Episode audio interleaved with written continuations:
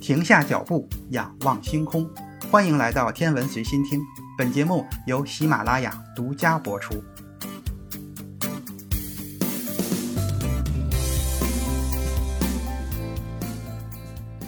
各位听友大家好，这一期节目的主要内容是火星上到底有没有生命存在的证据？火星上是否存在或曾经出现过生命？这是一个全人类的发问。美国对火星探测了几十年，取得了丰硕的成果和长足的进步。乌托邦平原可能存在过古代的海洋，是探测火星潜在生命存在证据的绝佳地点。如今，毅力号和祝融号正在努力地探寻这个问题的答案，而那个秘密也许就藏在某一个地方，我们正在无限地接近这个宝藏。首先，咱们来看看火星上为什么有可能发现生命存在的线索。宜居带就是指一颗恒星周围一定范围内，水可以以液态形式存在。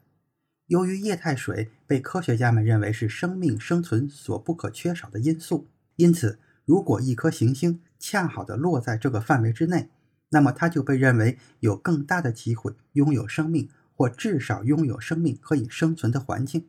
根据估测，太阳系宜居带的范围大约在距离太阳 0.87 到 1.67 个天文单位之间。由于这个区域之内的行星可能存在地表液态水，火星到太阳的平均距离大约是 1.52 个天文单位，十分接近这个宜居带的上限，因此火星在太阳系中的位置是可以允许生命存在的。那么同一个地质历史时期，火星和地球分别又发生了什么呢？火星被认为是地球的姐妹行星，在太阳系形成的过程中，火星和地球均形成于45亿年之前，两者最初都具备孕育生命的适合条件。大约38亿年前，火星有密度较高的大气层通过内核自转产生的磁场，更温暖的气候和由液态水形成的大片海洋，因此这颗行星上很可能曾经存在过某种形式的生命。但是随着环境的变化，出现了两种不同的进化过程，火星失去了它的地质动力，也失去了绝大部分的水和大气，如今表面是一片贫瘠的红色荒漠。而地球依然是郁郁葱葱，生机勃勃。火星和地球有着相同的出生，却有着截然不同的命运。那火星为什么会失去大气层和水呢？科学家们现在已经确信，火星曾经像地球一样非常的温暖潮湿，有着很厚的大气层。2013年的11月，美国 NASA 发射了马文号探测器，它的使命就是调查火星大气失踪之谜，并寻找火星上早期拥有水和大气消失的原因。马文号火星探测器探测结果显示，关于火星大气层稀薄有两个原因。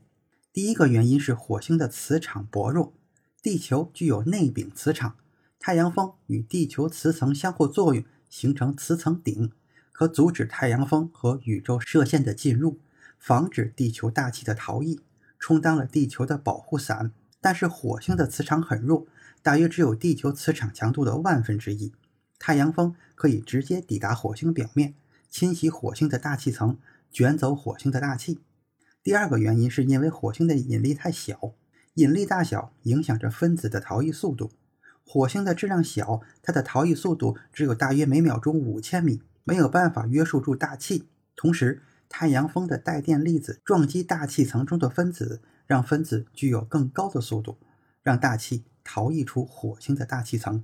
所以说，缺少全球性偶极磁场保护的火星，在强烈的太阳风和辐射下，它的大气逐渐消失。同样的道理，如果地球内部变冷，磁场变弱，也可能会成为第二个火星。纵观人类60年来的火星探测历史，不管是20世纪90年代以前的海盗号，还是10年前全副武装的好奇号，都没有给出火星生命的明确结论，反而留下了很多的谜团。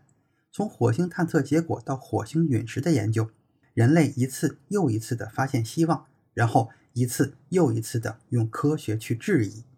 关于火星生命，我们需要坚不可摧的证据，我们需要十分谨慎和足够的耐心，所以这关乎我们对生命起源的追问。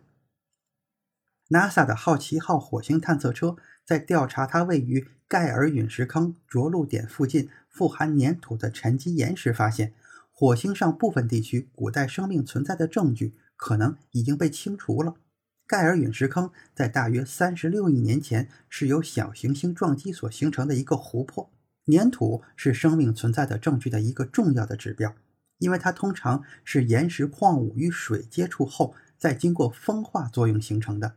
而水是生命的关键成分，也是保存微生物化石的特别好的容器。但是当好奇号从干涸的湖床上采集了两块年代相同，大约都是35亿年前，相距仅仅有400米的古老泥岩样本。这种泥岩样本是一种富含粘土的沉积岩。研究人员发现，其中一块只有预期数量一半的粘土含量。除此之外，它的氧化铁含量却很高。正是这种化合物使得火星呈现出红锈的颜色。NASA 认为，这种粘土消失现象背后的原因，也许就是盐水溶液。